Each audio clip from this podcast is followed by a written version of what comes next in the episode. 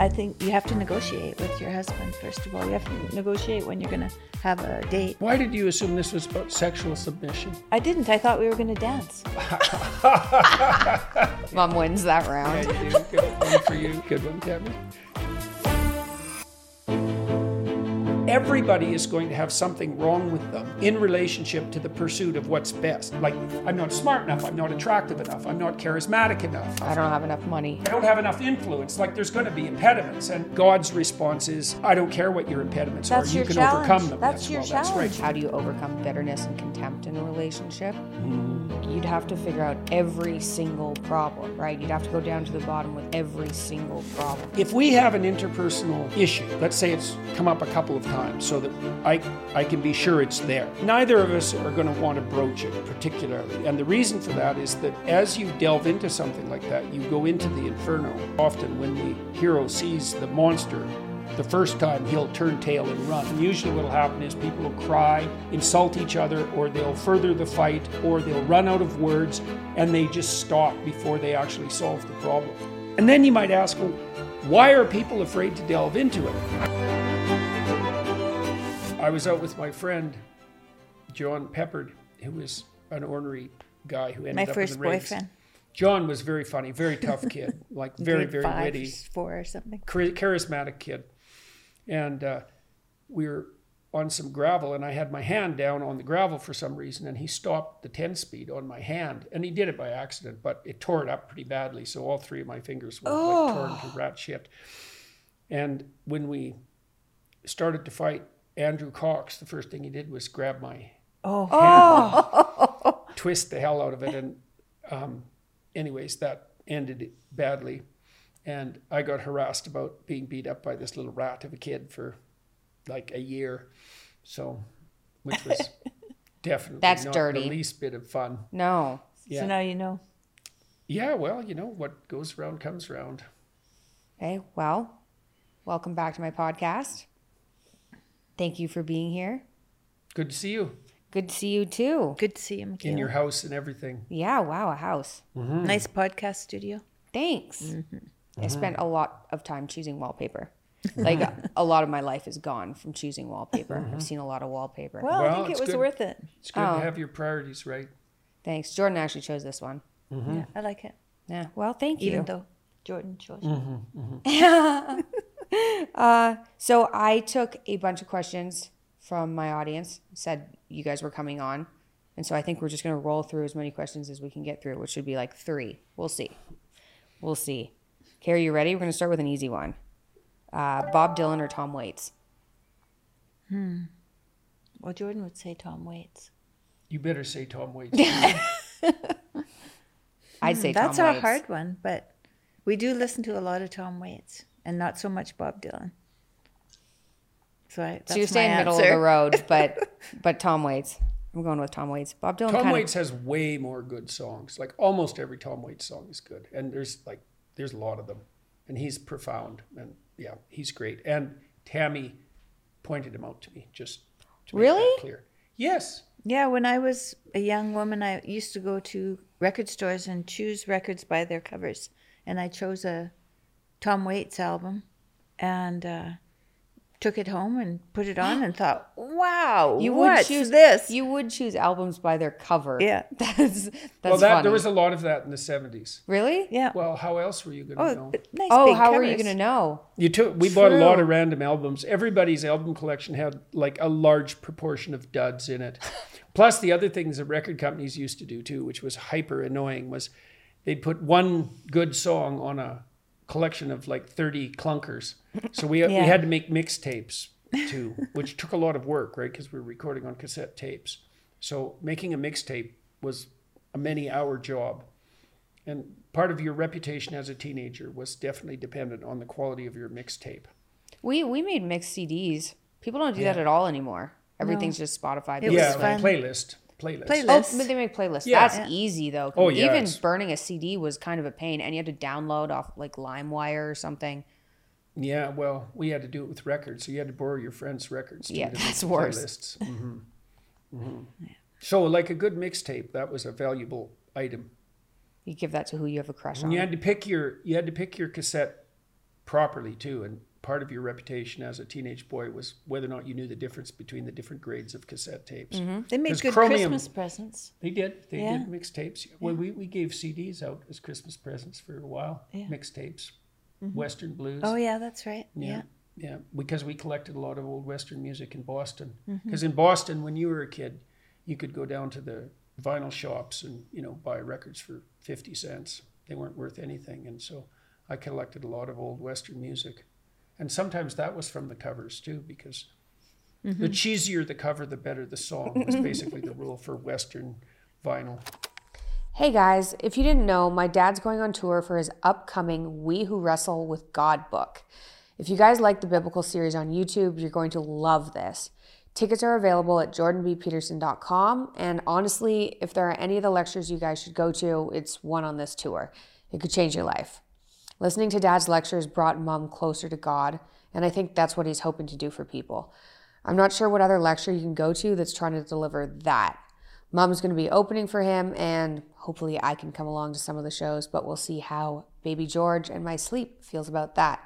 Tickets are available at jordanbpeterson.com for shows in the U.S. starting in February. There are also meet and greet tickets still available. I hope you enjoy this episode. Okay, going in a completely different direction. How to adapt to submitting to your partner when you're a stubborn, strong-minded woman. I guess that's for me. Says the stubborn, strong-minded woman. Okay, what do you think? Well, I think you have to negotiate with your husband, first of all. You have to negotiate when you're going to have a date, and then you have to honor that. And the way you honor that is when the day comes, that's the day of the date, you have to make sure you're rested, and it's up to you. It's not up to anybody else to take that time. It's up to you. And why did you assume this was about sexual submission? I didn't. I thought we were going to dance. Yeah. Mom wins that round. Yeah, you do. Good one for you. Good one, Tammy. Yeah. Yeah, well, that's the idea of submission. Like, part of this strong woman thing here that this questioner is tangled up in is there's no submission in a relationship if you have any sense. Nobody submits. That's ridiculous. Well, in the Bible, I think she's referring to in the Bible when it says submit to your husband. Yeah, but submit in the biblical context is a very complicated notion. And it's not just women to men, it's men to women too. Well, it's also predicated on the idea in the biblical corpus that if you're married properly, your husband has already submitted himself to, well, in the Jewish tradition, to the Mosaic commandments, to the prophets and the law, and in the Christian tradition, that he submitted himself to the ultimate authority of Christ. And so it isn't that you're submitting to your husband, it's that you are placing yourself in a hierarchy that's aimed at the highest possible aim. So between the two of you, you're submitting to the marriage. Yeah. And what's best for the marriage. Yeah, and the marriage is a sacrament, and that means that it's a marriage under the auspices of Christ and God. And what that means is that you're both aiming up. You're both acting in each other's best interests and your own best interests, but in the highest sense, and that your communication is based on logos, which is the divine word, which is truth. And so if all that is happening, there's no submission except in a really narrow sense. So you're submitting to what's best.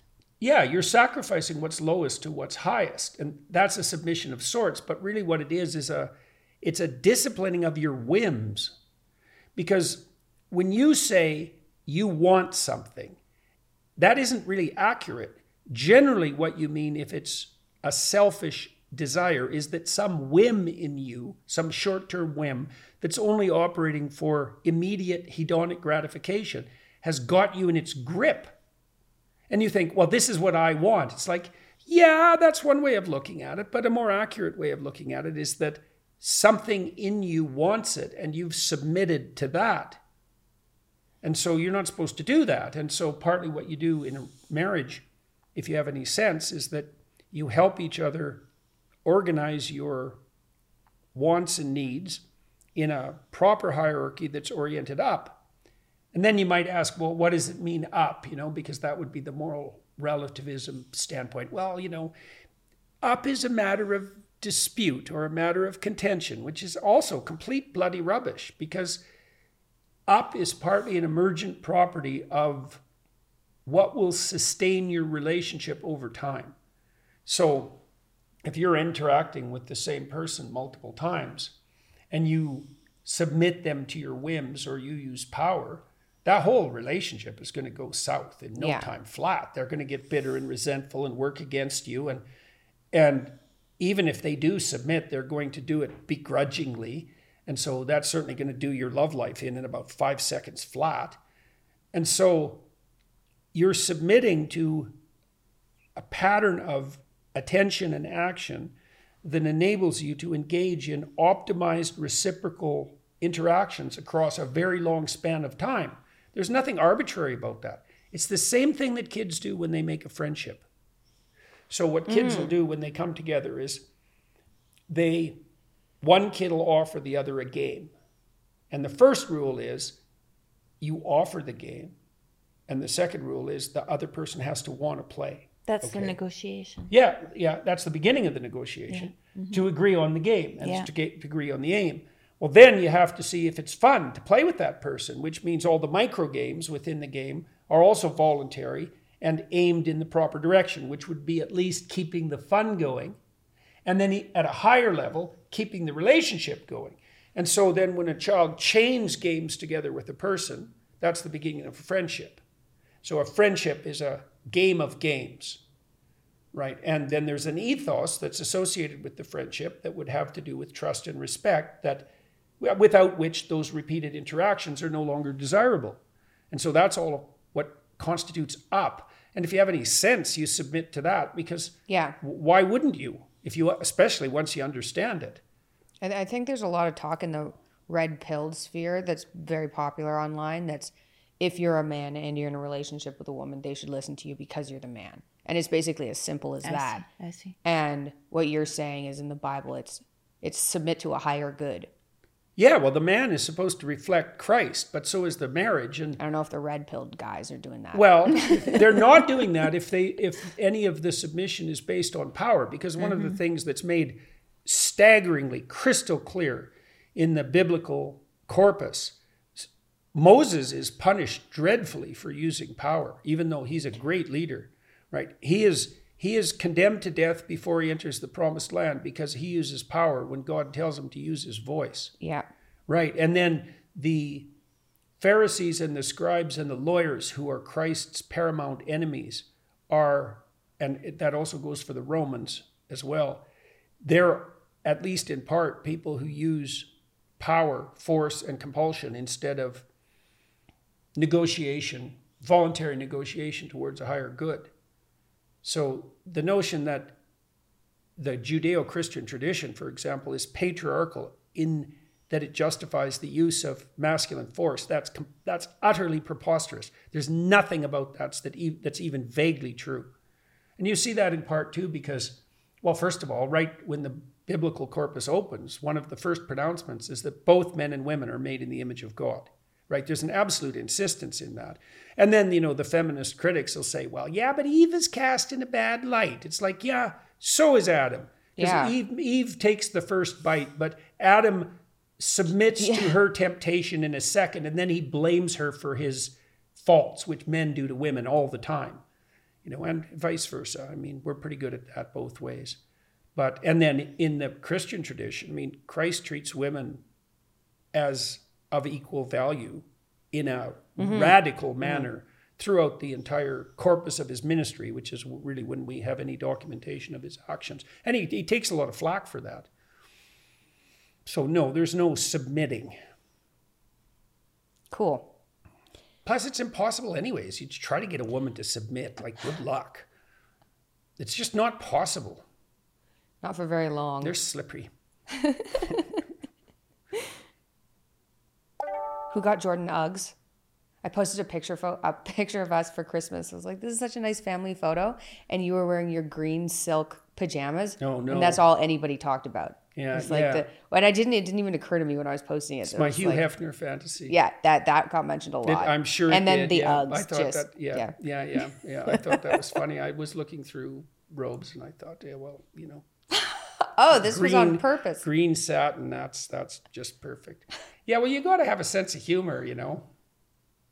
He wears them all the time. It's not just funny. Yeah, but you like them. Yeah, they're all right. Yeah, see? Yeah, I knew they're soft. Them, right? You know, yeah. They're nice. Mm. They're shiny. Mm. Shiny, just like, yeah, I know it's easy to attract a crow. Yeah. Okay, a bunch of people asked about this in different forms, but it's about how to have emotional control. So a lot of people having trouble controlling emotions. So suggestions on how to keep emotions under control.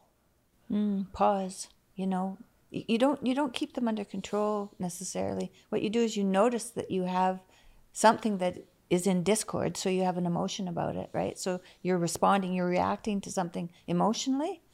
You pause and you don't say anything, because now you're in a place of the unknown, chaos. Right? You're in the place of the unknown. And so you have to wait until you can see what the next right thing is to do. And and you can be really out of control, upset. And the best thing you can do for yourself right then is to breathe and wait and just try to keep it steady and figure out, listen.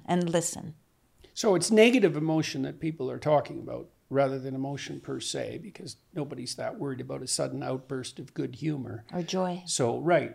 So, you know, although that can get you in trouble. But Carl Jung said, emotion emerges where adaptation is weakest, and that's associated with the idea of chaos. And so if we're talking and you say something that disrupts the flow of conversation and causes an outbreak of emotion, that reveals some impediment or obstacle to our further communication, maybe with regard to the topic that we're discussing or with regard to our broader relationship.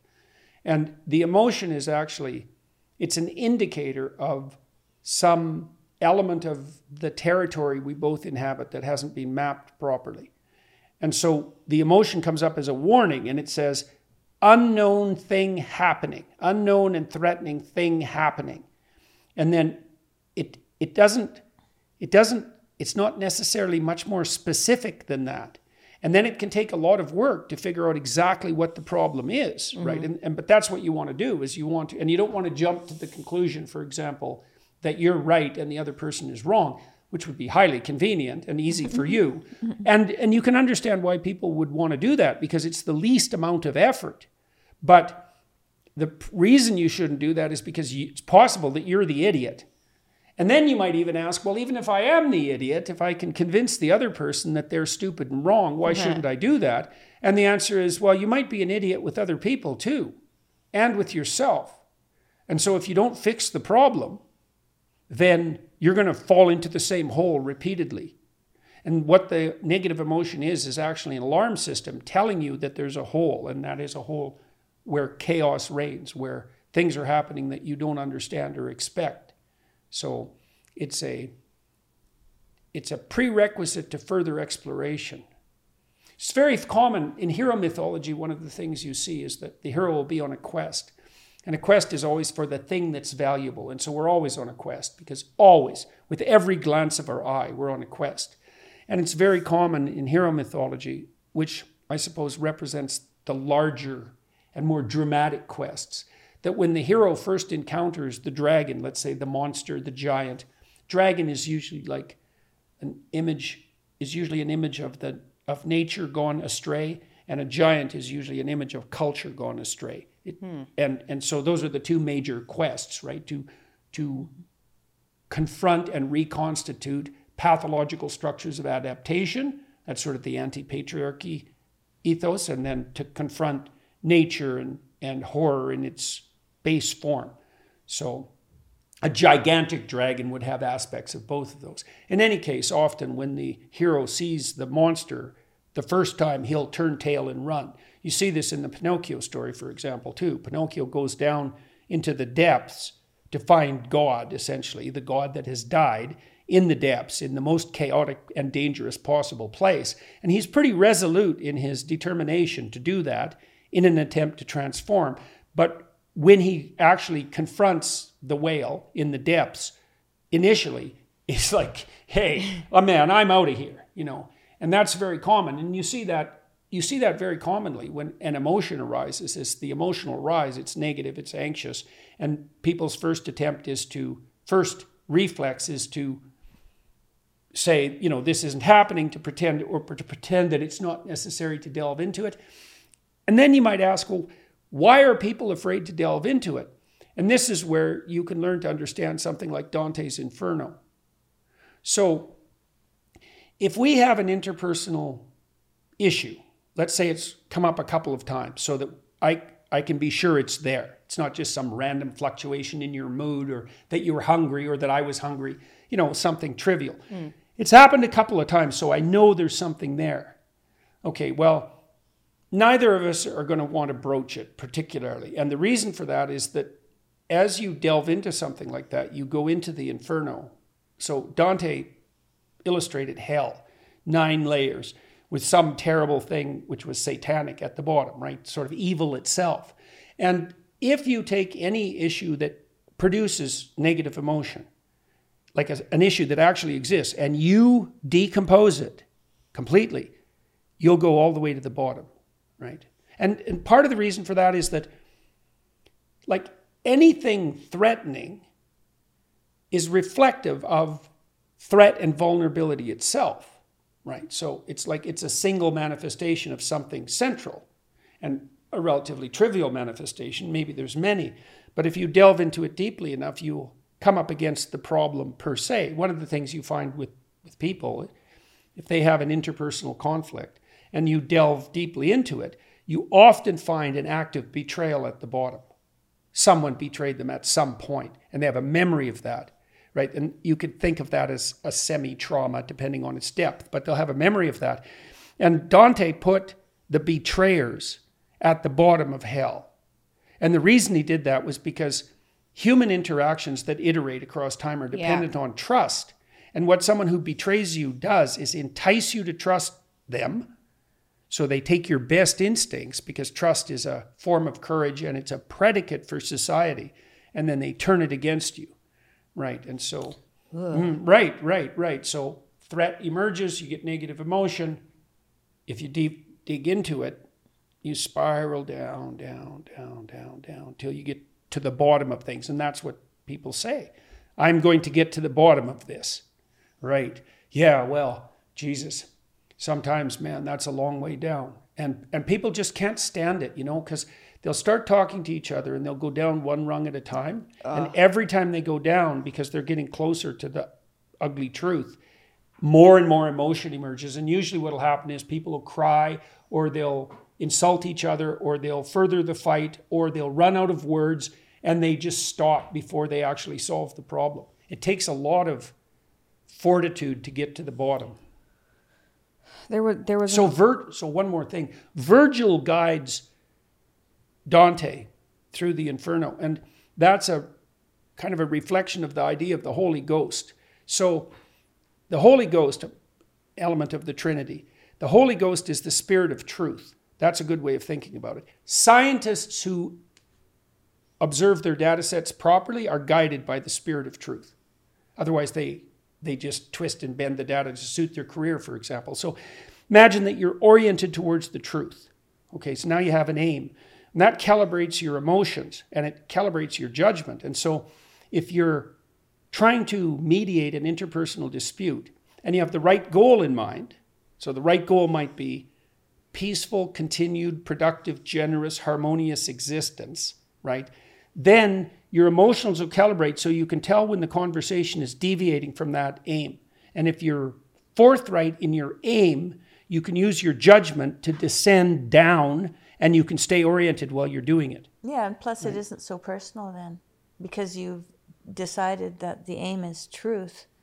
Yeah. Then what you bring to truth is subordinate to that, and it's less focused on you as an individual, because you are a collective of people who've all made the similar errors over. Well, and you're also not trying to demonstrate your moral superiority while trying to solve the problem, because that won't go over well. So that dissent, even if it's between two people, has to be a dissent that's predicated on mutual humility. If you're a therapist, for example, and you're guiding someone through that, there's a very high probability that you're going to encounter all sorts of terrible things about yourself, even as a therapist, while you're walking the person down that pathway. And you have to do it, with, especially as you go deeper and deeper, you have to do it with extreme care.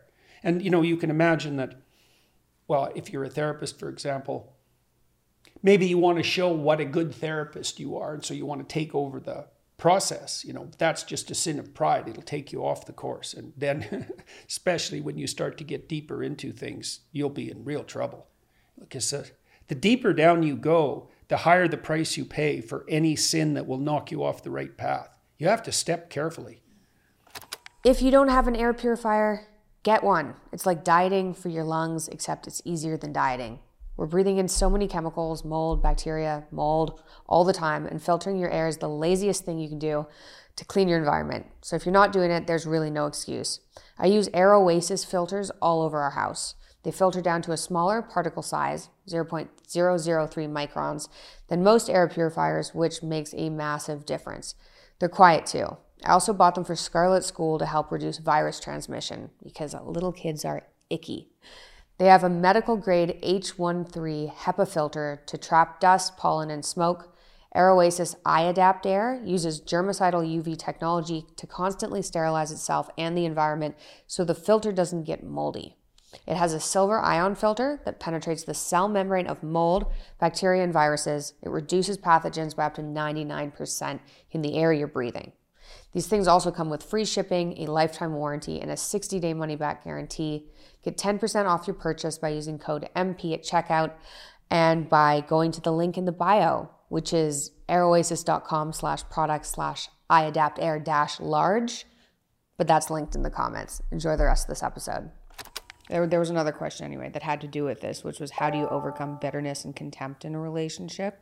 Mm. Which is you have to, like, you'd have to figure out every single problem, right? You'd have to go down to the bottom with every single problem. Yeah. Well. Yeah, I think so. I would take the most recent first. Start with the recent one. The most recent, and that stand out for you as problems. So outline all of those, and when you've gone through all of those, then maybe a few. Months later, you'll want to go again, and this time you'll go deeper and maybe further back in your history. And so you don't do it. I wouldn't. If you did it all at once, it'd be a very long time and exhaustive. It'd be too difficult. So also there'll be classes of problems. Like you have to eliminate all of the issues, but that doesn't mean you have to address every single thing that happened because there'll be classes of things that happen. And so now, especially as you go down, you'll notice the classes. Going down is noticing the classes. That's exactly it. So imagine there's a lot of individual occurrences, right? But then if you go a level down, you can see, well, these 5 occurrences were part of this. Yeah. So now you go down one level and you see there's this clump and this clump. And then you go down another level and you say, oh, these 2 clumps are this clump. Right, well, then you can go down. This is kind of what psychoanalysts do instead of behaviorists. The behaviorists will stay on the periphery and deal with things one by one. Like very minute, practical, specific issues. The psychoanalysts will go deeper and say, these 20 things are a reflection of this underlying concept, which could be implicit or unconscious, because some of this is a delving into implicit or unconscious structures. Sometimes those are revealed in dreams or in fantasies. So you do have to address everything that's between you in a relationship, but that doesn't mean you have to go through every bloody thing that ever happened in the whole relationship. You do have to solve. See, the psychoanalysts would have called those clumps complexes. And sometimes when you go down into the substructure of someone's psyche, you'll find, you know, that they have a key problem, well, with the world. Like I had one client, for example, who really was paranoid about authority, like really verging on true paranoia. Well, when we got to the bottom of one of her experiences, she told me a story about having been put in a hospital when she was 5 and being subjected without her parents being around, because at that time, parents weren't allowed to visit their children in hospitals because the doctors at least said that they felt that the continued separation was worse than just one separation. That's so stupid. Yeah, well, it was very self-serving of the physicians, but in any case, that was her situation. She had a sadistic nurse. Oh, no. Right. So she was just tortured in the hospital by this sadistic nurse. And so that permanently destroyed her trust in institutions and fed a paranoia that infected all of her relationships. Yeah, I get that. So, yeah. Well, yeah, sure. You can see exactly how that would happen. Now, hypothetically, if you can go down there and address that fundamental distrust, then all of the specific manifestations will also disappear. But it's very complicated because, see, as you go down to the center, you're dealing with more and more archetypal issues. So one of the things you could say about the situation she was in was that she was archetypally confronting the evil uncle of the king, the evil brother of the king. So every hierarchy has a shadow. The shadow is what the left-wingers always point to. It's all about power. It's like, no, it's only all about power when it gets corrupt. It's a very important distinction. But the claim that power can corrupt and twist and bend, and that it might even be the primary dementing phenomenon, that's dead on right. Well, so she encountered a negative manifestation of authority. It's the same as the evil uncle. It's Scar in The Lion King, fundamentally. Or the evil advisor of the, like Jafar in what is it, Aladdin. Yeah. That character's everywhere. The evil advisor of the king who wants to be king himself. Luciferian intellect, usually, that utilizes power. Well, that's what she came up against when she was 5. That nurse used authority to... She subordinated authority to whim. She was sadistic. She enjoyed hurting other people, and she used her authority to do that. And so that 5-year-old kid came face to face with something that's like darkly evil. And that was the trauma. And most people who are traumatized by malevolence, right? By like the voluntary desire to hurt. She certainly encountered that. She didn't know what to do about that when she was 5. So it really put a warp in her whole life. I feel like you said, a lot of people encounter this, and that's what traumatizes them. At what point is what you experience reality, though? So there are people in positions of authority that abuse authority. We've obviously seen that in the last number of years with the government overreaching and things. So at what point do you just view... I think I have an issue with this. Mm-hmm. Like if I see people in positions of authority, particularly in the medical industry, the mainstream medical industry, I think you've been taught to think you know everything, and that makes you more dangerous than the average person, right? Well, what point is that just true more often than not? Well, that's a constant, what would you say, challenge to judgment, right? I mean... The general rule, you don't want to throw the baby out with the bathwater. This is part of the problem with populist conservatives. You know, when a populist conservative gets up and says, all the institutions are rotten, like he's that far away from like a postmodernist radical. And so you're always separating the wheat from the chaff in your evaluation of authority structures, and partly what you do is differentiate them. You know, you might say, well, the whole medical profession is corrupt, but you don't actually believe that. You meet doctors from time to... Well, so you have to differentiate your view, and that's complex. You have to become informed. You have to become more and more informed if you have that view, because the view is vague, right? So when I was 17, I was working in a pool. I needed to...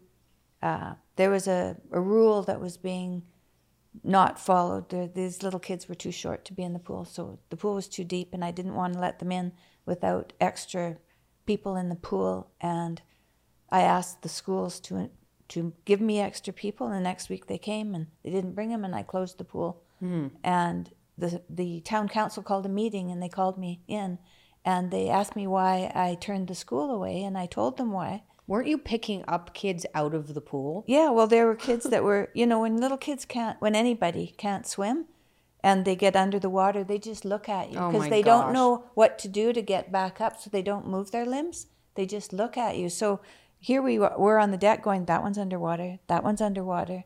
And I thought, like, this is not a good idea.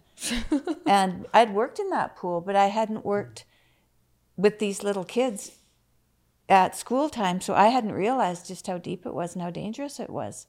And it was an old pool built in 1967 when the last expo was on. They built swimming pools all through Canada. Oh. Yeah, in all the little towns.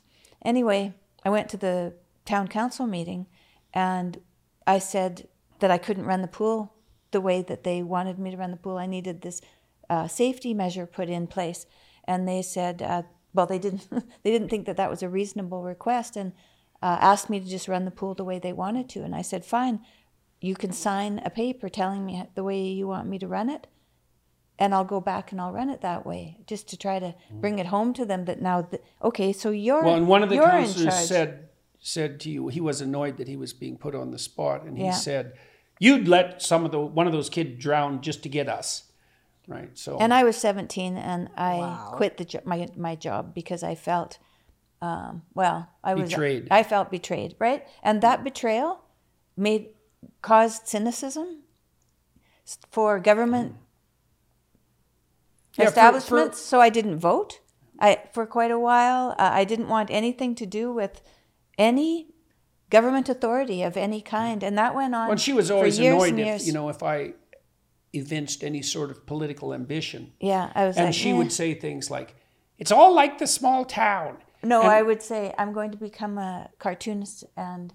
Do caricatures. Oh, remember that. That's fine. Well, that was amusing. But in the same vein, But it was also, to your point, she was also right. Yeah. Like the corruption she saw at that small town level, that cynicism, that unwillingness to think, to adopt proper responsibility, the willingness to throw her under the bus, because this actually became a bit of a scandal. Did your dad write the newspaper? No, I wrote him, and the mayor wrote. Right, and it was published in the newspaper. Yeah. Right. Wow. Yeah.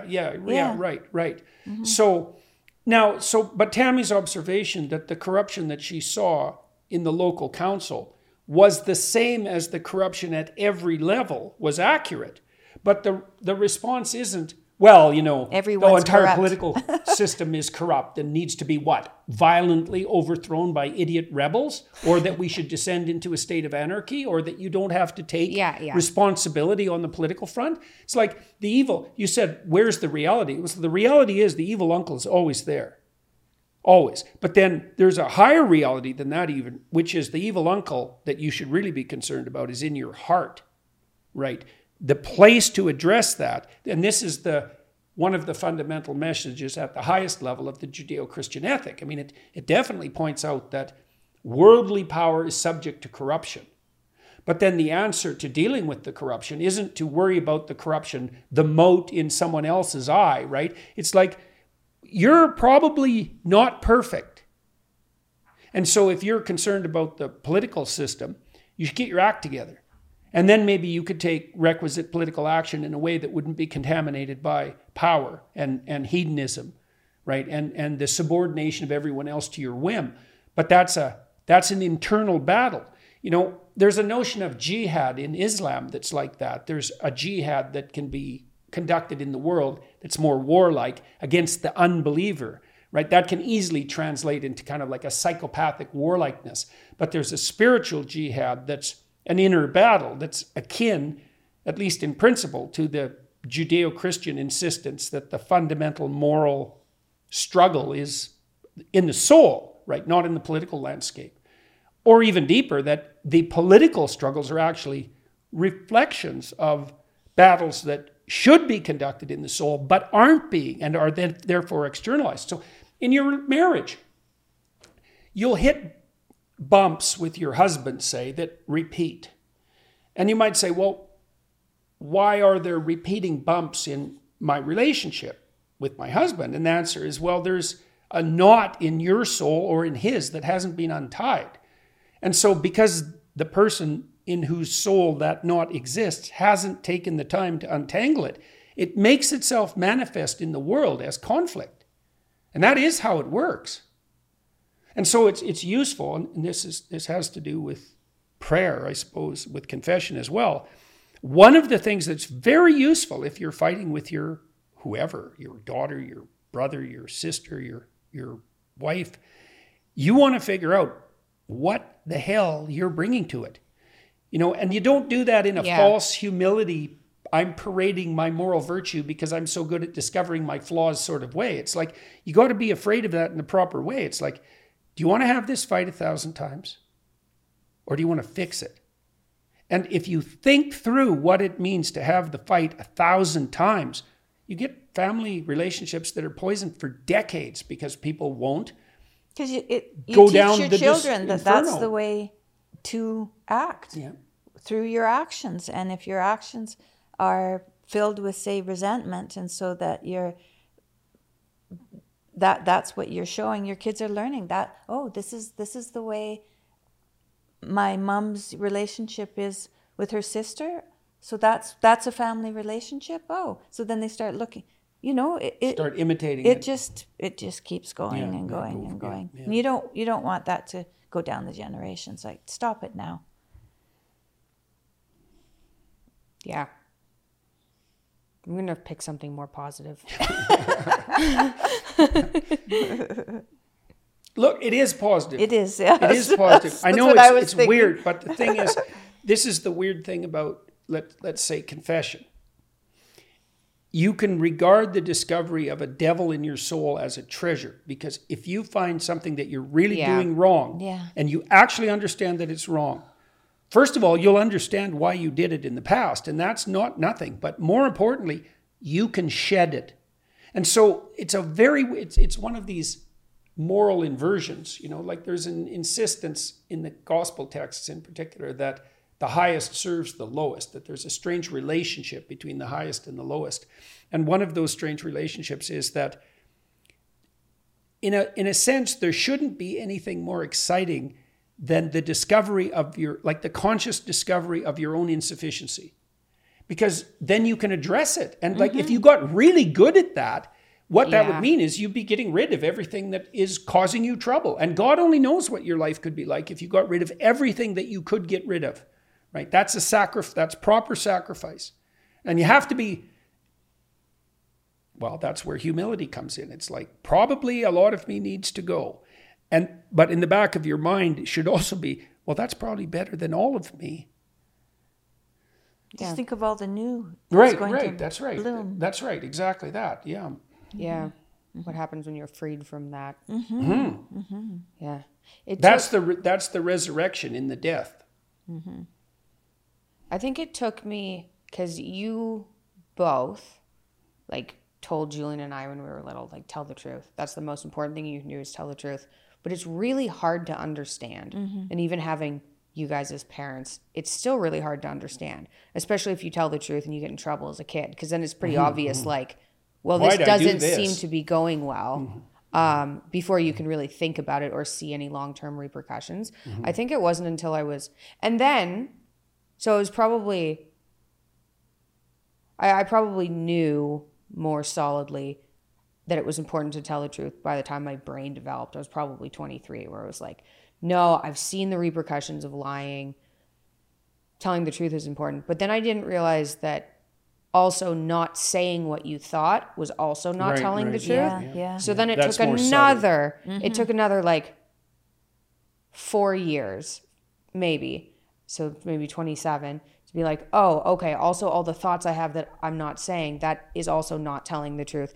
And those also matter, like, just as much. Or more. Yeah, and so... Yeah, the most common sin, like, classically speaking, the church has held that sins of commission are more important than, are more deadly, let's say, than sins of omission. Yeah. So, like, an outright falsehood is more deadly than avoiding the truth. But I'm very torn about that, because it probably depends what it is. Well, it does. But the problem with a sin of omission is they're a lot easier to rationalize. Yeah. It's like, well, I don't have to say anything. It's like, maybe I'd hurt people. Well, you don't run the whole simulation when you say something like that. It's, well, I don't really have to say anything. You don't think, I don't really have to say anything, but I'll be bitter and resentful, and I'll play the role of martyr for the next 3 decades. Like, you just truncate that, right? And so then you're not even viewing the severity of the avoidance. And you're right about what kids do. This is why everyone lies. So people lie to gain things that they don't deserve to gain. and they lie to avoid paying a price that they need to pay. That's probably mostly what I did, was to avoid. I was just avoiding things that I thought were bad. Right, like whenever I lied, it was just avoiding like... Well, and it's a short-term strategy. Yeah. And it works in the short term, which is part of the reason that it's so attractive. Kind of. It makes you feel bad. Well, that's because it violates your conscience, right? Yeah. So, and your conscience, you could think of your conscience in part as the instinct that calibrates the medium to the long run. So let's say you have to admit that you did something wrong because you're being called on it by your parents and there's going to be trouble. And now you lie and you avoid the trouble. Well, you violate the conscience because the conscience is learned, it's an instinct as well. It's calibrating the medium to long run. And so it knows that you sacrificed the medium to long run for the present. That in your conscience, that's like a definition of what conscience does. It always says to you, you sacrificed the higher to the lower, right? So that's a false sacrifice. That's the kind of sacrifice that Cain makes constantly. And that's why his life goes to hell. You're called upon, imagine there's a hierarchy of value with something at the pinnacle, right? And there always is, because even when you're just looking at a specific object, there's something at the pinnacle. You're always organizing your perceptions and actions around an aim.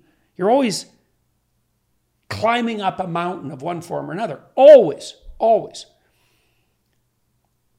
The rule is if you're in a hierarchy of value, that you sacrifice what's lower to what's higher. That's the nature of progress. A false sacrifice is the reverse. And conscience will tell you when you're making a false sacrifice, because it says, well, you might have skirted some trouble temporarily, but you're no longer climbing up the proper mountain. So, yeah. So I've been playing in We Who Wrestle With God, in this new book that I'm writing, I've been playing with the relationship between what's sacred and emotion, playing, I suppose, the border between biology and theology. And so one of the ways that God makes himself manifest in the Old Testament in particular is as a calling. So you can imagine that there are things that grip your interest and make you enthusiastic, right? And they have a kind of autonomy because you find that you're interested in something or you discover it and it grips you. And you can go along with that and you can follow that. When I wrote Maps of Meaning, that was what I concentrate on most. I have a chapter in there called The Divinitive Interest. And I was developing the idea that one of the golden threads that orients you in your life is things that interest you. That's the burning bush, by the way. Things that grip your interest. You can follow them and they'll lead you uphill. Mm. But what I've come to understand now, because there was no role for negative emotion in that, God is like the dynamic interplay between the calling and conscience. So the calling says, come this way towards the greatest treasure, right? The treasure's in this direction. And that'll make itself manifest in different places for different people, even though it's all pointing to the same thing. But conscience comes along for the ride and says, you're deviating from the path. You're deviating from the path. And so God is the call of conscience and the calling. It's the interplay between those two things. And I'm bringing that up because people, they say, well, there's no evidence for God. I can't find God. God is dead. God has disappeared. It's like, well, you don't see the manifestation. And you might say, well, why call that God? It's like, well, try to escape from your conscience. And then try to make yourself interested in things you're not interested in. You can't do that. There's an autonomy about it. And is it a living spirit? At some point, questions like that devolve into a matter of definition. But it's definitely, those are both animating spirits. The conscience and calling are both animating spirits. So for all intents and purposes, not only are they alive, they're immortal. And they're shared by everyone. So I suppose atheists would just write that off and say that's an evolutionary adaptation. Right, but the problem is it's not a write-off. I say that's fine, have it your way. It's like, oh, so what you're saying is that those two spirits orient you towards like thriving and maximal reproductive fitness. It's like, okay, same, I don't care, have it your way. The practical consequences and even the metaphysical consequences are identical. We could take the biological perspective. It's like, fair enough, okay, so that reflects something fundamental about the nature of being. Yeah. You come to it evolutionarily, okay. It doesn't matter. These things dovetail. And look, we do, even scientists assume that there's an ultimate unity. It's part of the presumption of the Western enterprise of science, is that in the final analysis, there's a unity of comprehension. There's a unity of ethic and material reality. Evolutionary biology and theology will dovetail. If they're both laid out correctly, they'll dovetail. And I think we're very close to that now. Very, very close to that. If not already having attained that. If you haven't checked out my anti-hangover pill after party, check it out at fullerhealth.com. It helps reduce the negative impact of alcohol on your brain and body. And even if you don't drink often, which you shouldn't really, it should be something that's part of your wellness routine that you just have at your house. If you ever decide to have a glass of wine or more, it reduces symptoms of nausea, anxiety, shakiness, and even helps a bit with sleep deprivation because it works on GABA. Mostly it works by breaking down acetaldehyde, which is what poisons you when you drink. If you do like this product, please leave a review at fullerhealth.com. I love reading the reviews. Code MP15 for 15% off. Enjoy the rest of this episode. You know, when kids are small and they go to public school, they're taught to learn they're taught to learn math, they're taught to learn social studies, they're taught to learn all these different things and to take enough, the same amount of interest in everything, that they have to be doing well in all the different areas. But I've been reading about interest-based education where you just follow what they want to do, what gives them meaning. So if a kid is really drawn to math or really drawn to art or whatever it is, that you capitalize on that, and that bringing and keeping that all alive, that's what guides you. Well, it's certainly, so there's an upside and a downside to that. So the upside is that if you can find out what someone is spontaneously interested in, they're motivated. Yeah. Right. And the reason they're motivated, and you don't kill the rest of everything because you're making them do things that is more difficult for them. Well, that's right. Well, what happens if you use force is that you decrease positive motivation. Yeah. Skinner showed that very clearly with animals, which is why he preferred using reward to punishment. Mm-hmm. So you get all sorts of kickbacks if you use force. So there was a big movement in the 1960s to orient schools around a child's interest. And that turned into child-centered learning. And that was one of the pathways to like the postmodernist catastrophe in education. Mm-hmm. But I think part of the reason for that was that if you can't pursue interest without taking into account conscience. It's too positive, right? There's no shadow to it, mm-hmm. right? And I don't know exactly what that means. I don't know exactly how to integrate those things. Like I said, well, maybe with interest, you have to go very deeply into it. You have to do it in a disciplined way. Yeah. Well, you do. Well, so in the Exodus story, when Moses encounters the burning bush, he's just doing his normal day-to-day shepherd thing, right? And he's pretty happy. His life's going pretty well. But something beckons to him from the side. It glimmers and gleams, and so he goes to investigate it. And as he investigates it, he gets closer and closer to it. So you can imagine he's getting deeper and deeper into it, right, as he pays attention. He eventually realizes he's on sacred ground, and he takes off his shoes. So as he pursues what he's interested in, and he gets deeper into it, he understands that he's approaching what's sacred, what's most fundamental, right? What's at the pinnacle or what's at the base. Either metaphor works. But he continues in his pursuit. And eventually the voice of God speaks to him, and that's when he becomes a leader. And he's an archetypal leader because he stands up against tyranny and against slavery. And so the moral of the story is that if you pursue what calls to you with enough integrity and discipline, you will get to the bottom of things. And that will make you a leader. Now, it's weird. The Moses story has got an interesting twist in it, too, because God speaks from the depths of the burning bush and tells Moses that he has to go back to Egypt and confront the Pharaoh. So now he has to go after the evil uncle. That's a good way of thinking about it. And Moses said, "Oh, I can't do this." And God says, "Well, why not?" And Moses says, "Well, you picked the wrong guy." And God says, "Well, I know who's the right guy. So what do you mean?" And Moses said, "Well, I'm like tongue-tied. I have a speech impediment. I can't speak." And God basically says, he says something approximating maybe two things. That's your problem, figure it out. But there's another implication there, which is everybody is going to have something wrong with them in relationship to the pursuit of what's best. So standing up against tyranny, and again, like, I'm not smart enough, I'm not attractive enough, I'm not charismatic enough, you know, I'm not resilient enough, I don't have enough money. Yeah, I don't have enough influence. Like, there's going to be impediments. And God's response is, I don't care what your impediments are. You can overcome them. That's your challenge. Right. Really. That's right. Well, and it isn't also necessarily a weakness, you know, because it's something you have to contend with, but it's going to be something that a lot of other people share. Now, the way Moses deals with it is he enlists his brother, Aaron. So this is another great lesson. It's like, your job is to go stand up against tyranny and to rescue yourself and other people from the habits of slaves and to move towards the promised land. And there's a bunch of things about doing that you're going to be pretty useless at.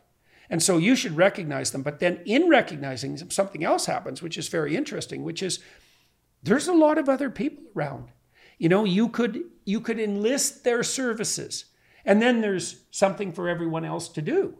And that's also a really useful thing to know, to take the kind of messianic mania out of that archetypal idea. Like, if you're seized with the idea that you have this mission, you know, to free the world from tyranny and to decrease people's slavish habits, then that's all on you. Well, that's a crushing responsibility. It's a pathway to kind of manic grandiosity, right? But if you understand that that's true for you, but it's not true for you alone, and that there's plenty of things along the way for absolutely everyone else to do with the same degree of seriousness, well, then you've got the equation approximately right. And that can also help you, like if you're running an organization, it's like, it's okay if other people have important things to do too. You are not going to run out of important things to do. No matter how many you distribute to other people, there's going to be plenty of things for you to do. Right. And so that's such a relief to know that. Yeah. I learned that about 20 years ago, I guess, you know, because I'd been dealing with the problem of evil for a long time, and it felt like a crushing responsibility, especially as I came to understand it more and more deeply. And I thought, well, I have an understanding that appears to be in some ways, I wouldn't say unique, but unique enough so that when I'm sharing it, it has an effect on people. I thought, well, I don't know, you know, like, what am I supposed to do about that? That seems like too much to deal with. And it was at that time too that I realized it's like, well, if it's too much for you to deal with, you're not sharing the responsibility enough, like by definition. And you know that, you've built organizations, is that as you scale them up. Oh, you can't grow. That's because you do reach your capacity. Right. And you cannot grow unless you enlist help with other people. Right, and then what you want to do is you want to... So I talked to Frank Stronach about running Magna, you know, and he keeps his factories at a certain size. I think it's 200 or 400, I don't remember which. But what he does is he sets people up with their own independent fiefdoms. He says, this is yours. It's 90%, like, we're still associated, but this is your thing. And like, if you can make it great and you can grow, wonderful. Yeah. It's not a zero-sum game. And that's a lovely thing to understand too. It's very generous. You can operate in the world in a very generous fashion. Once you realize that, here's something else that's cool. You know, I worked with Bob Peel for years. Bob was a great graduate supervisor, and there was a real contrast between him and many other professors, because Bob was 100% generous with his ideas. Like, I'd go into his office and talk to him, and I did that like twice a week. We talked a lot, and we would share ideas. And I can generate plenty of ideas, but Bob could generate plenty of ideas, and he didn't care what happened to his ideas. And if he had a graduate student who grabbed an idea and then, you know, came up with an experiment and ran with that, then they got the authorship, and that helped develop their career. But here's something cool, and you can this just makes perfect sense. So imagine there's a biological process that's operating within me that's generating ideas. Okay, now, and it can grow or shrink. Okay, if it's rewarded, it's going to grow. And if it's going to grow, it's going to produce more ideas. And if it's punished, it's going to shrink. Okay, so now my attitude is, I have no faith in that source, fundamentally. I think it's exhaustible. And so now I'm stingy as hell with my ideas. And partly that makes other people suspicious and doubtful. And so every time I share an idea, something negative happens. Well, Do that for 5 years, and even if you had the goose that laid the golden eggs to begin with, it's not laying any eggs. By contrast, you're a creative person. You just give those ideas away freely, and you get a tremendously positive response. That's a very rewarding response. All that does is make that capacity grow, and all that happens is that you produce way more ideas. That's why Christ says that he's a well that's inexhaustible, fundamentally. That's what that's pointing to, is that you can't deplete what you have by sharing it properly. Quite the contrary. The better you are at sharing what's been granted to you as a gift, a talent, the better you are at sharing that, the more it's going to thrive. And that's a great thing to know too. Because like you couldn't want a better solution than that. I think I agree with that in the mostly. I think the skepticism I have is I really don't like to see people, and this might be, I just realized this a couple of days ago, because you worked with some people and you had a brilliant idea and you kind of gave it to them and they just like took advantage of you and wrecked the idea basically. And I think, I don't know how much that impacted me, but I thought about it a couple days ago, so it must have impacted me a bit. I don't like... Well, it was very unpleasant. Yeah, and I don't like I think you have to be careful about who you give your ideas to, because I don't like seeing beautiful ideas taken by narcissistic people and destroyed. Yeah. Well, that's the pearls before swine problem.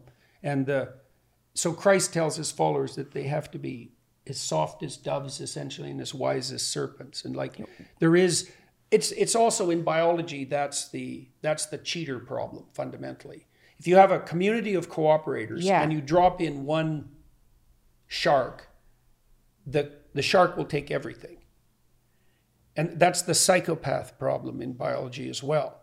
And so you do have to share with judgment. You have to share wisely, and you have to be willing. And you also have to share without ego and without pride, because if your sharing is full, then you won't share in the right moments with the right people. Well, you're also likely to attract more than your fair share of psychopathic responses that way too, because if people see that you're sharing for your own self-interest, and they're the sort of people who are likely to do that, they see your behavior as a justification for what they're going to do. Or you get good people coming, but it doesn't go well. Because it wasn't the right moment for them to even find the idea. You can't be... There's a big difference between being generous and being naive. It's a tricky... And there's a big difference between being courageously trusting and naive. So part of the way that I've conceptualized that, and this is very useful for people, naivety looks like virtuous innocence, but it's not. It's just naivety. If you're naive, you will be burned, and you'll be burned to some degree badly by someone malevolent. Right. So then what happens is you go from naivety to cynicism.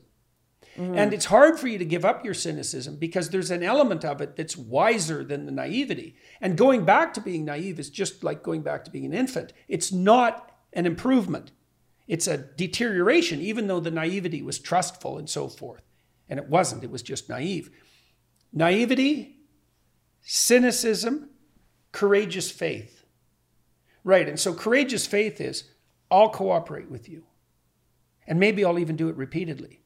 But I'm going to keep my eyes open, and I know perfectly well that there are snakes around. Right, but the transcendence of the cynicism is, once you understand that the snakes are there, then you think, well, there's just snakes everywhere. I shouldn't trust anyone. I should be contemptuous and doubtful about all institutions. And that's wiser than naivety, especially if it's hard-earned, if the knowledge is hard-earned. But it's not the optimized response. The optimized, and this has been mathematically modeled as well too. Because one of the questions is, what pattern best maximizes the utility across repeated social interactions? And one answer to that is tit for tat. You and I are going to play a game.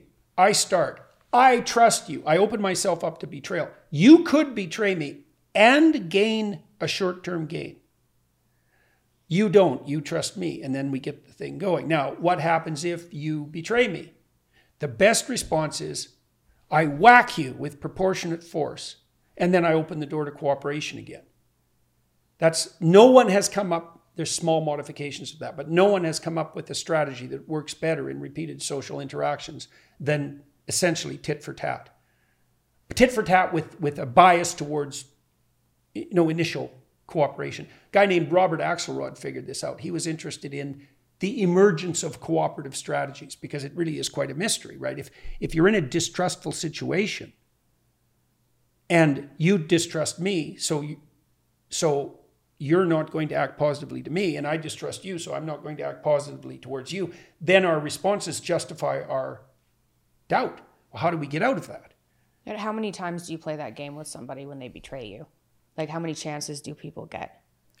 Because, when you're a busy person and you have more to lose, is it once or is it twice? Because I don't think it's...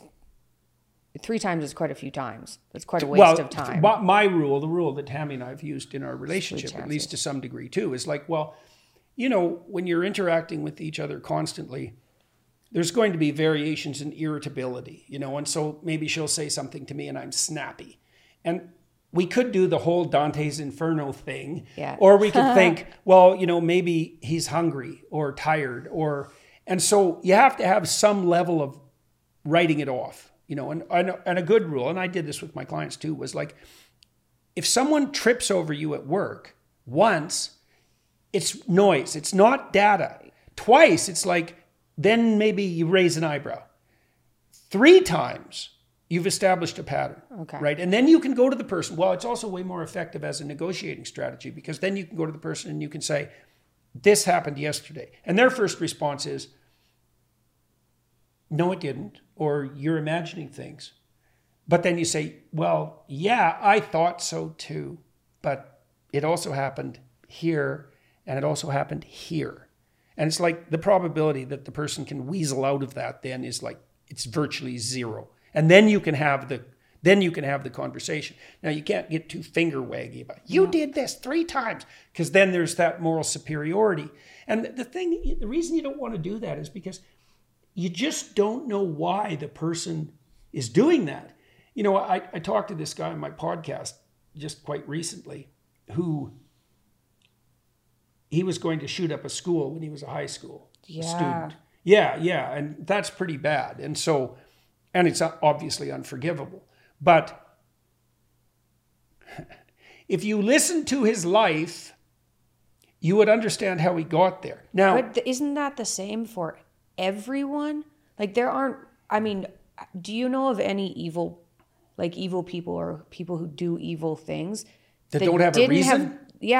But not everybody goes through immense amounts of suffering and then turns into a psychopath. That's definitely true. There's always reasons for people to be evil, but you can't use those for reasons to be evil. No. And I think too, it's that's sort of the victim perpetrator border. It's at some point you go from victim, justifiably so, let's say, to perpetrator. It's also not that useful to construe yourself as a victim, no matter what happens to you. Everyone's a freaking victim.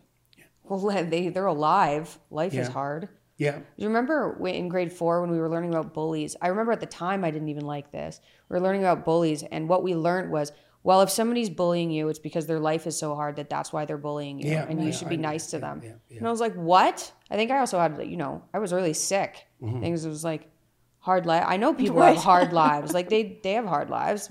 Doesn't mean you get to be mean to everybody around you. Right. Absolutely. Yeah. Because you were taught that you couldn't use your illness for an excuse, really, for anything. It's also hard to beat up people if you have arthritis. Yeah, it is. Maybe I didn't have the option to go to. No, that's not true because that's not really how girls bully anyway. Well, I think hardship is a challenge. It's a challenge to overcome.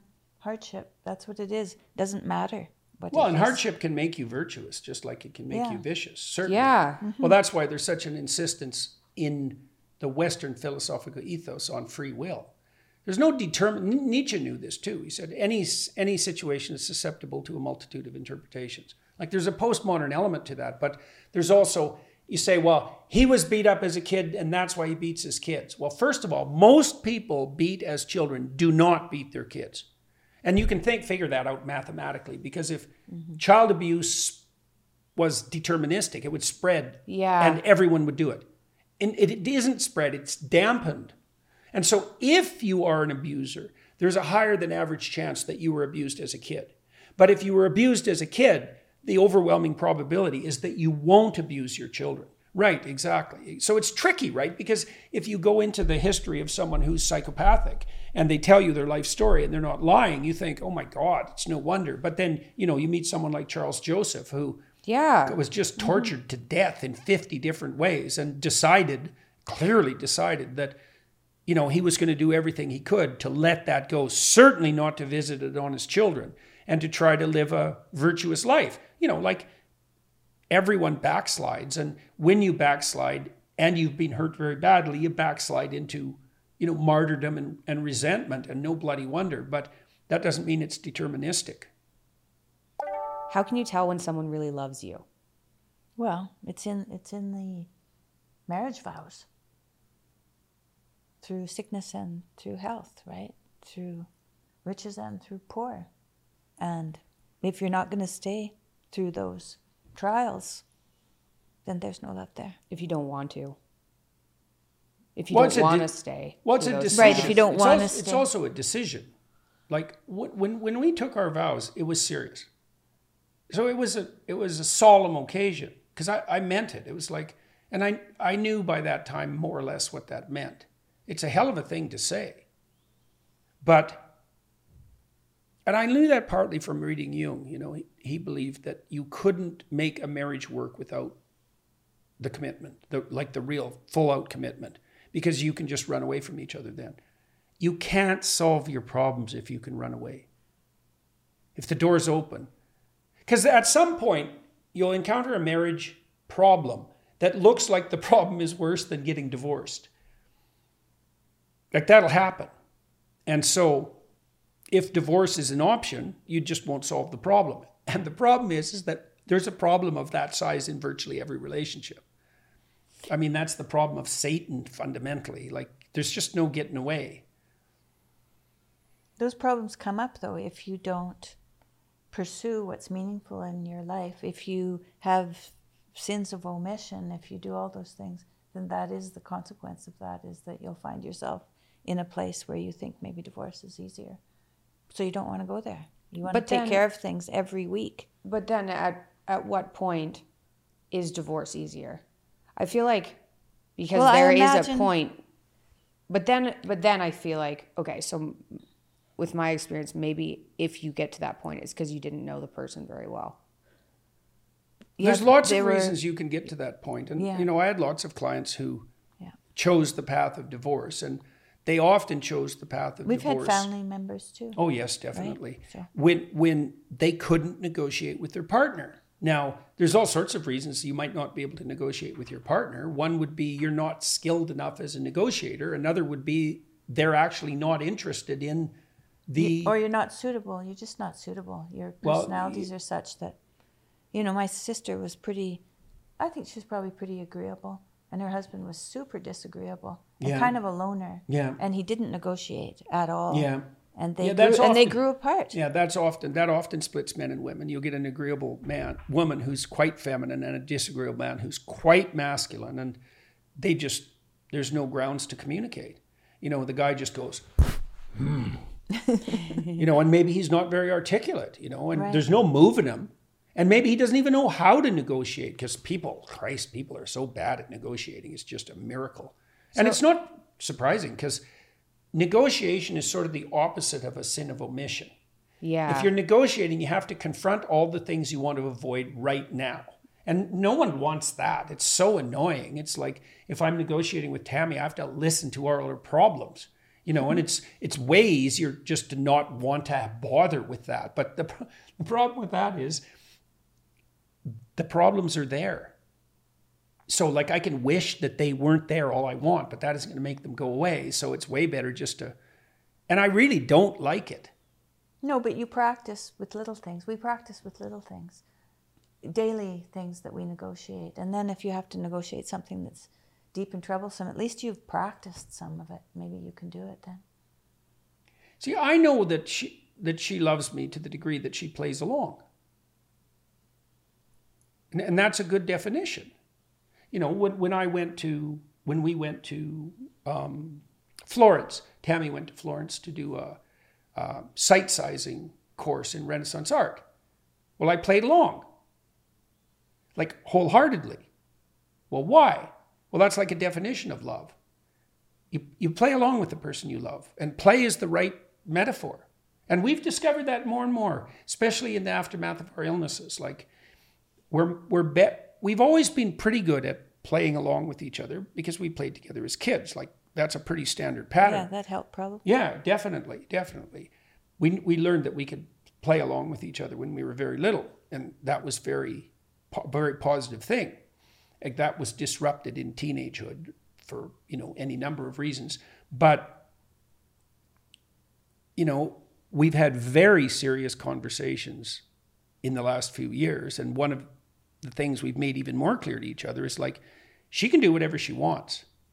I am not interested in getting in her way in the least. If I can figure out where she's headed and I can do something to help her with that, I'm going to do that. And I'm going to assume that will dovetail with what I'm doing. And she's playing along with me. And, you know, we have a weird life and it's an unbelievable life in many ways. And we come together now and then and think, you know, are we going to continue with this particular game? And like, Tammy's always been up for an adventure. So love is the highest form of play. That's true. Mm-hmm. That was nice. Well, we had to get something positive, didn't we? yeah, a little bit. Yeah, well, you can tell when love is in the air because the spirit of play is what's dominating. One of the things we've been practicing too, like consciously, when we came back together after we were so ill, that was quite complicated because we'd grown apart, and I was still very, very ill when I moved home. And it was even worse than that because I was in terrible shape in the mornings, and then I got like more or less, at least to the point of subhuman by 10 o'clock at night. And I was sort of, you could stand being around me, and by that time, her clock was exactly the opposite, and she was ready for bed. So that made things complicated. And, you know, we came back together around our practice of dating, and that really worked. And that also indicated to us that the core of our relationship was still intact. And, you know, and then my health started to improve, and that made things a lot easier. But like one of the things that we've been striving to do consciously is to conceptualize the best of our romantic interactions, our dates, our dancing, our playing, and to see if we can do that all the time, right? To expand that outward so that our attitude toward every day is that every day, like every minute that you spend together could be the perfect date if you oriented yourself properly. At least that's a hell of a good goal. And to spread that out to your community. Right. Well, yeah. Right, if you can do that. And well, to your family at large and to your friends and, you know, yeah. And there's definitely spirit of play in that. Yeah, right. Because we were driving down the road and I was thinking, well, we had a little accident a couple of years ago, so now I'm a little bit more tentative about being in the car. And so I thought, so one day I just said, let's try to bring that spirit of play to the car, to driving. And my spirit was like hell-bent to the next destination, right? With every ounce of intensity I could muster. And so like I'm pretty much pushing the limit on the road all the time because I do that all the time. And then I thought, well, probably I could replace that for the extra 2 minutes I was going to gain, certainly now in particular. I mean, when I was younger, I think there was probably more rationale for flat out intensity. But even then, that's better than being useless, but it's not optimized. Right. Spirit of play is better. I think you can tell. And generosity. I think you can tell when people love you, whether that's like family or significant other, if you can talk to them about your problems and show them who you are without putting on any type of act and have them still enjoy being around you or like that better than whatever act you're putting on. Yeah. You don't have to hide parts of yourself for them to love you. No. So it's pretty obvious when somebody loves you. You don't have to be somebody else. You don't have to be the person they would love if you were them. Yeah. Mm-hmm. Mm-hmm. Yeah, well, the vows are a safety net around that too, right? Because there'll be times when you're... Oh, when you're not you. Well, also when you have to reveal things that, you know, aren't particularly lovable even to you. And if you have to keep those hidden, you know, and that's complicated. Yeah, well, you can't grow and learn if you have to keep them hidden. No, but sometimes you can have done things in your life that are so bloody egregious that it really is a shock to the other person. Like the kind of, you know, that's especially the case, say, if you've had an affair. Mm. Yeah. You know, how do you bring that to the other person's attention without demolishing the relationship? Generally, you can't. Well, we haven't had that. Yeah, well. We haven't learned about that. That's good. So I don't know what to say about that, really. Don't do it. That's what I think. Play with your wife. Well, that's the simplest. Yeah, right. Mm-hmm. Right. Well, that's another issue with sins of omission too, you know. It's like there's archetypal representations of women, you might say, that men fall back on when they're not differentiated. One would be virgin and the other would be whore, right? And wife gets put in the virgin category, right? Because who wants to have a whore for a wife? At least that's the shallow conception. And the answer is, well, actually, sometimes that is what you want. But then you have to violate your purity norm and you have to let some of the female element of this category into this category. And men have a real hard time with that. So they put their wife on a pedestal and she has to be pure and, you know, virgin mother type. And then that doesn't work because that's an insufficient... It's not what they want either. Context is everything. Let's put it that way, right? There's a time and a place for everything, right? And so they'll go looking for the horror elsewhere, you know, and then there are women who just act that out. And, you know, that's not good for them, obviously, either, because then they just end up used and discarded and cynical and psychopathic and bitter and ruined. And that's not a good... So, you know, Tammy mentioned playing is like you want to incorporate that other element into your relationship so that that's also satisfied, and you have to admit what you want. And that's very frightening for people. Especially, it's often frightening sexually for people because that's where you're most naked, so to speak, right? So that's where people's vulnerabilities are really, they're right there. And so people won't even admit to themselves what they want. And then that even makes it worse, because if you have sexual desires that you don't admit to, that are real, as you refuse to interact with them, they get bitter and resentful. They get twisted. Oh, yeah. They get twisted and grow into all sorts of monstrous underground forms. And then you really Not that we know anything about that. Yeah. Okay. I think we wrap this up by, we could give people a brief overview of what 2024 looks like for you, for you both. Well, why don't you start? What are we doing? Going on a tour. Hmm. Huge tour, right? Yeah, huge tour. For months. So why did you agree to that? Well, you have a new book. Mm-hmm. So this will mean new lectures. So this will mean new ideas. When is that coming out? Probably in November. But we're going to start talking about it right away. Yeah. So people are going to hear the ideas. Yeah. Before the book comes out. So that means I have to think of new things to talk about. So that's challenging. Yeah. And we're going to have people travel with us. Mm-hmm. So Pajot has already agreed to. Cool. Jonathan Pajot. Mm-hmm. We're trying to get Douglas Murray to come along too, like he did in Europe. Yeah, it was great to have him along. He has visa trouble for the U.S., so we'll see if we can arrange that. And but there's other people really that will get to come along too. And then we have friends that travel with us, so it isn't as lonely. Mm-hmm. And we're going to be in the States, and we know lots of people in the States. Well, and you also changed up the tour. We did, but it was really under your... Yeah. Influence. So what did you do differently? Well, we have spread out. So we have 3 shows in a row, and then we have 4 days, and then we have 3 shows. Yeah, otherwise it's just not doable. I don't think it's doable. So we're going to try this out and see if this 4 days that we have available takes care of the time we need off, the time we need to have dinners with people, podcasts and stuff, and our relationship, being able to see the places we're in. Yeah, you know, it was doable. That sounds like 4 days. We've done it for 5 years, but what we're trying to do, one of the things that people need to understand is that if something really good is happening to you, one of the things you should think through very carefully is, first of all, you should notice, this is unlikely, this good fortune. And then you should think, okay, what impediments are there in the path of this iterating that would accumulate across time? You know, and we've had to work that out on the tour because it got too intense at times. And at some point, you think, well, I just won't do this anymore. But then when you have an opportunity like this, that's an insane conclusion, right? Because it's so unlikely and it's so positive that what that means is you didn't make the right sacrifices along the way. And so now you have to sacrifice the whole damn thing. And so, you know, we've negotiated along the whole way. And I've tried to listen very carefully to Tammy too, to see what has to be modified so that she's enthusiastically on board. You know, that meant modifying the schedule.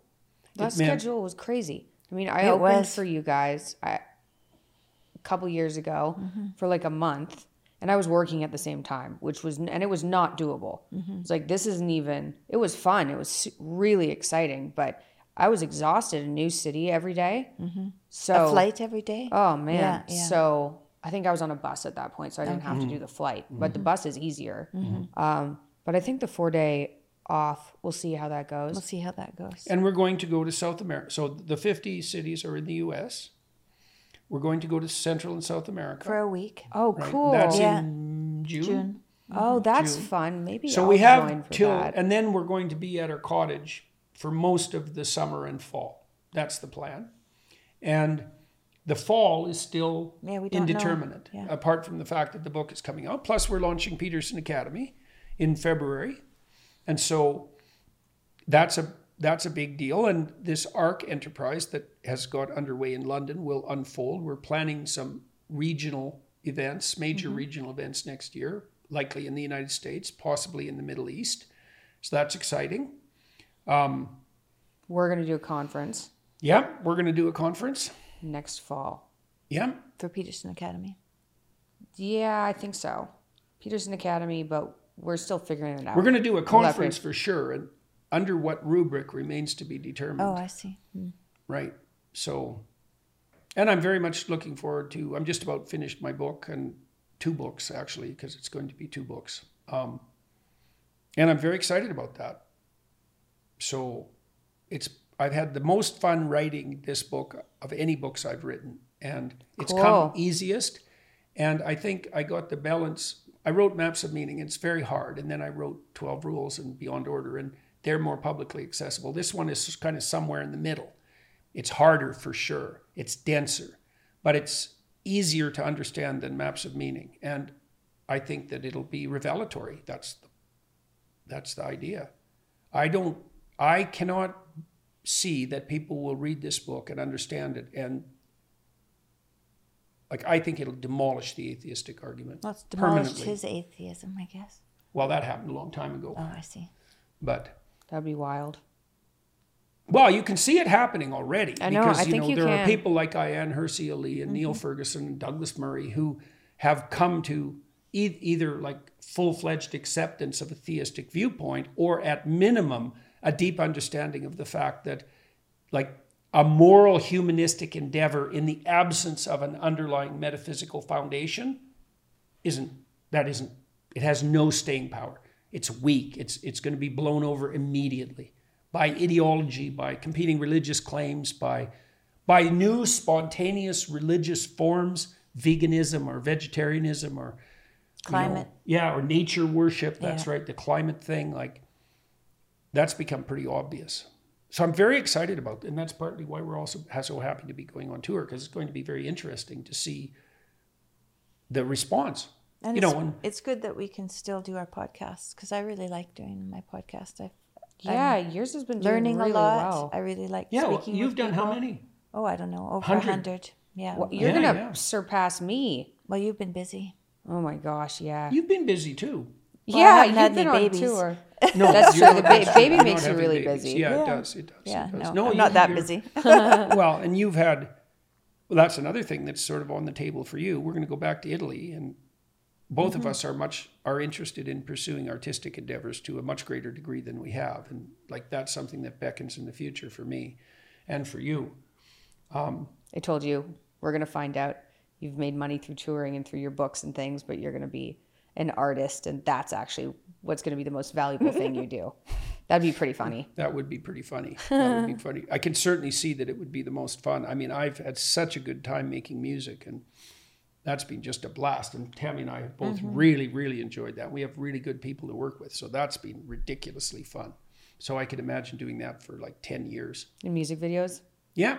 Nice. Yeah. And well, and I wrote a screenplay on a Brothers Grimm story, and Marshall and I and Tammy and Sonia and Victor have recorded six or seven songs for that. And so Marshall's already put them together. So, and it's getting easier and easier to make a movie. Not that that's necessarily a good thing, but it's a more straightforward thing for me, especially if I want to do something animated. So, you know, that's more like a 3-year plan. So all good things. Yeah, good things. That's right. Grandkids, good things. Yeah. Yeah, well, in our various enterprises, like I enjoy working with Julian on essay, and that's going very nicely. And we're having quite a blast with our various ventures. And Peterson Academy, it's going to be huge. Well, it's an adventure. I mean, you know, I'm very happy with the way it's going. And so congratulations on that. Thanks. I think you've done a bang-up job, and we have excellent professors, and they're all thrilled to be participating. Yeah, everybody seems very happy with it. Oh, and we have the Gospel seminar coming up in beginning of April. Right. Yeah. And so everybody's on board with that because we had a great time when we did the Exodus seminar. Everybody loved it. And so everyone I invited back said, you know, tell me when it's going to happen and I'll be there. And the Daily Wire has been very enthusiastic about it. And so I'm really looking forward to that because I walked through the Gospels in great detail writing this book. The Gospels will be fun. Yeah. Well, the book. Yeah. What people can expect from the book is the same thing that they saw in the Genesis lectures in 2017, except much wider and much deeper. So that's the tour too. It's going to be similar to that. Yes, definitely. Oh, okay. Yeah. That's very cool. Mm-hmm. I wonder if I can come along for some of that. I don't know. Well, you're welcome to. I have multiple children now. Yeah, that's right. Well, it's a little tricky. See if you can come along for some of it. Bring people that... He's pretty young. He's pretty little. Yeah. But they do travel pretty well, those little guys. They do, and bring people along that can help you. Yeah, okay. You know, make it work. Make it work, but do come along. Maybe like Mexico or something would be fun. Yeah, we'll see. It would be. Well, and we'll probably go out on the road again next fall. Yeah. So, you know, even if you miss the first 6 months, I don't think it doesn't look, we'll see how these tickets sell. But so far it's looking good because when we announced the new tour, we put the tickets up on sale, and some of the venues were 40% sold out within a week without us advertising. So if our sense is, at least so far, like as long as public demand stays high and as long as we have something new to offer, there's no real reason to stop doing this. That's a very positive experience, and it seems to be good for people, and it's helped the ARC thing grow, and we've made crazy connections all over the world. We want to extend those into Africa and into Southeast Asia and South America. And Southeast Asia would be cool. Yeah. I'm going to join for that one. Yeah, come to South Korea. Yeah, that would be really fun. Mm-hmm. Okay, I'll do that one for sure. Take a whole busload of people. Yeah. Yeah, that would be fun. Mm-hmm. No, we'll do a big stadium in Seoul. Cool. Mm-hmm. Okay, well, thank you guys both for coming on. What are you excited about? What are you excited about in 2024? Oh, I mean, I'm really excited about launching Peterson Academy. And why are you so interested in that? What has it been about? You know what? Maybe part of it is you put such an emphasis on needing a degree. You're a university professor.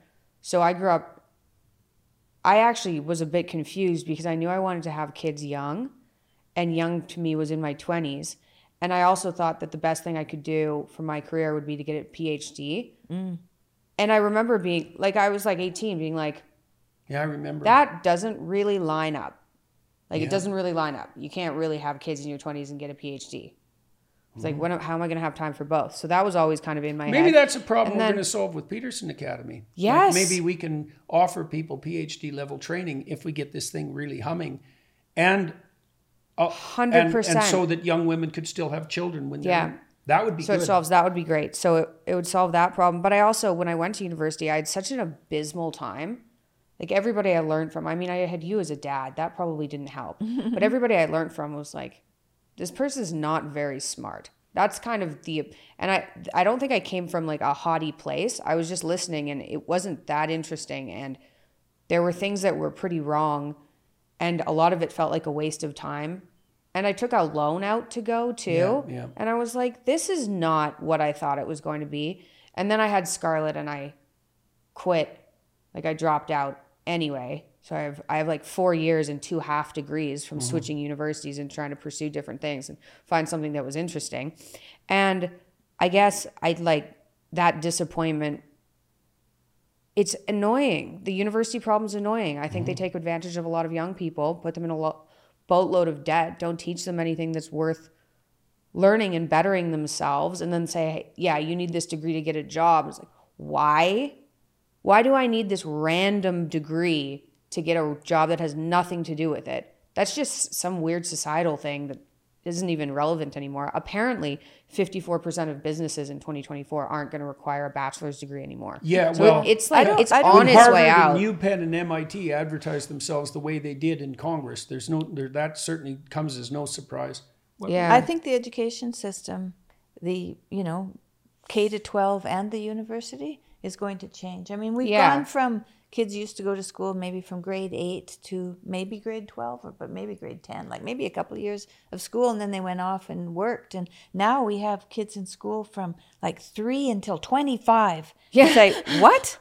What are we doing? And if we could help children to find an avenue of interest and depth when they're young and then launch them out into the world, then that'd be much better. Yeah, you know, that was a fundamental ambition of mine back in junior high when I was sitting in my class, tearing my hair out, thinking this is awful. Well, waste and the thing is, it's way more awful now.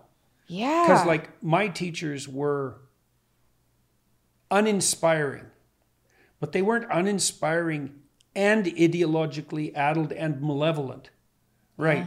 Yeah, right. So I thought it was bad already. Now it's unconscionably bad. Yeah. Well, hopefully when we expand, I mean, the other thing that excites me about Peterson Academy, I think, is the social element, because it's like social media. I mean, you can find people you like on Instagram, you can make connections and things, but I think having people who are interested in learning and improving their lives on a platform where they can communicate with each other, because we have the social media component, could be really beneficial for people. Yeah. And then who knows how that'll grow if we can turn on locations so people can meet with people each other. Yeah, yeah. And maybe in a year or so, when we see how this is going, we can expand so that we can be teaching younger kids. Yeah, that'd be good. Well, and maybe we'll be able to bring people together in conferences and so forth and on a relatively regular basis. I mean, one of the things we've envisioned, as you know, is having, if we have enough students to make it worthwhile, is having local conferences where we bring 8 of our best professors in for 2 days and bring people together, and they can meet and they can get hyper-educated for, a boot camp for 16 hours of lectures in 3 days. And that could work very, very efficiently. And it's also a model that isn't necessarily targeted only to people who are, 18 to 22. Yeah. Right? And there's no reason that university education should be targeted to people who are 18 to 22. No. That just makes no sense. That's the other thing we should probably clarify is, yes, it's not targeted towards a specific age. It's if you want to learn the content, it's there. Yeah. You also don't have to pursue a diploma if you don't want to. You can just take the courses and learn. Yeah. Yeah. And we'll have quite a flexible accreditation model. Mm-hmm. So... yeah, that's really exciting. So that's what I'm excited about. Yeah. And growing the podcast and doing in-person podcasts. Obviously, the baby is very exciting. A little hormonal right now, but very exciting. And then, I don't know, I've got some other things. I've got the Fuller Health supplements going on. That seems to be doing really well. And what else? There's more. Well, I've got some ideas going on. We have this dating app idea. Right, so right. Yeah, we talked about that. I want to do that really badly. Yeah. I wanted to do that for a while. So, but that's a little bit in the future. And then the diet things, I mean, Lion Diet's just a brand of its own now. That seems to be helping people. And I want to keep expanding that because I think it's beneficial for people. And learning more about our health, right? Yeah, and learning more about our health. So... A lot. My plate is full. That's it's definitely is overflowing. Yeah, well, we had a great year. Like 2023 was like we planned it quite carefully, and everything we planned worked. Yeah. And we have a very good team. Our team has been excellent. Really, our logistics guys, our security guys, our agents. Yeah. It's smooth. Yeah. Our tour manager, deadly people. Like, they don't cause trouble. They're extremely helpful. They're completely on board. Our secretary, Jordan Spencer, he's great. And very good. All the people around me are very good at dealing with the public. And that's been a tricky thing to manage, to find security people who are good at logistics and dealing with the public. But all the things we planned far in advance, they all laid out. The ARC conference was spectacularly successful, and it's worked out real well online. I mean, I think Konstantin Kissin's talk on the ARC site alone has 1 million views, and it's got at least another 1 million, in views in distributed platforms. Yeah, he nailed it. And it's not the most popular talk now. Oh, it isn't? Oh. No, the energy talk by Steve... his name momentarily escapes me, but it's the number one talk on the ARC site. Yeah, on an intelligent energy policy. Not Kunin, right? No, it wasn't Kunin. So that's very exciting. The ARC thing is extremely exciting, and it's a new thing. Yeah. So yeah. It's just getting going. Sounds good. Here's to 2024 then. Right. Yeah. Well, thanks for the invitation, Mick. Yeah. And for being hospitable while we've been staying with you for the last complicated 3 weeks. Yeah. Well, thanks for coming. It's been easy. Well, that's good. Yeah. That's good. That's high praise indeed. When you're staying with family. Yeah. Right.